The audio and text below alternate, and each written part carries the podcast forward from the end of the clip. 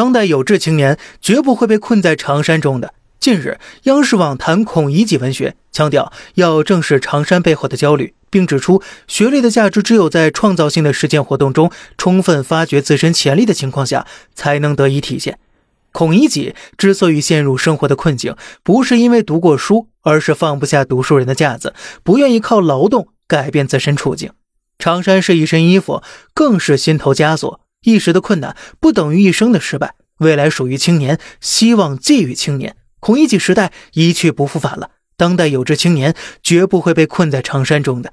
央视网看到了无数当代年轻人的纠结：读书学历到底有没有用呢？我想说呀，其实绝大多数当代青年是肯拼肯干的，他们提笔能写天下事，也肯俯首见苍生。正如一些网友评论的：“世界上有两个我，一个庭前看花开花落，细品经年；一个泥潭中挣扎苟活，不屈向前。”而这一切呢？正如我们上期节目中提到的那个村落，以及那个村落中二十四岁不断向前的有为青年。那么今天周日，好好休息一番，开始下一周的拼搏奋斗吧！接受自己的平凡，然后悄然努力，加油，骚年！好了，这里是小胖侃大山，每天早上七点与您分享一些这世上发生的事儿，观点来自网络，咱们下期再见，拜拜。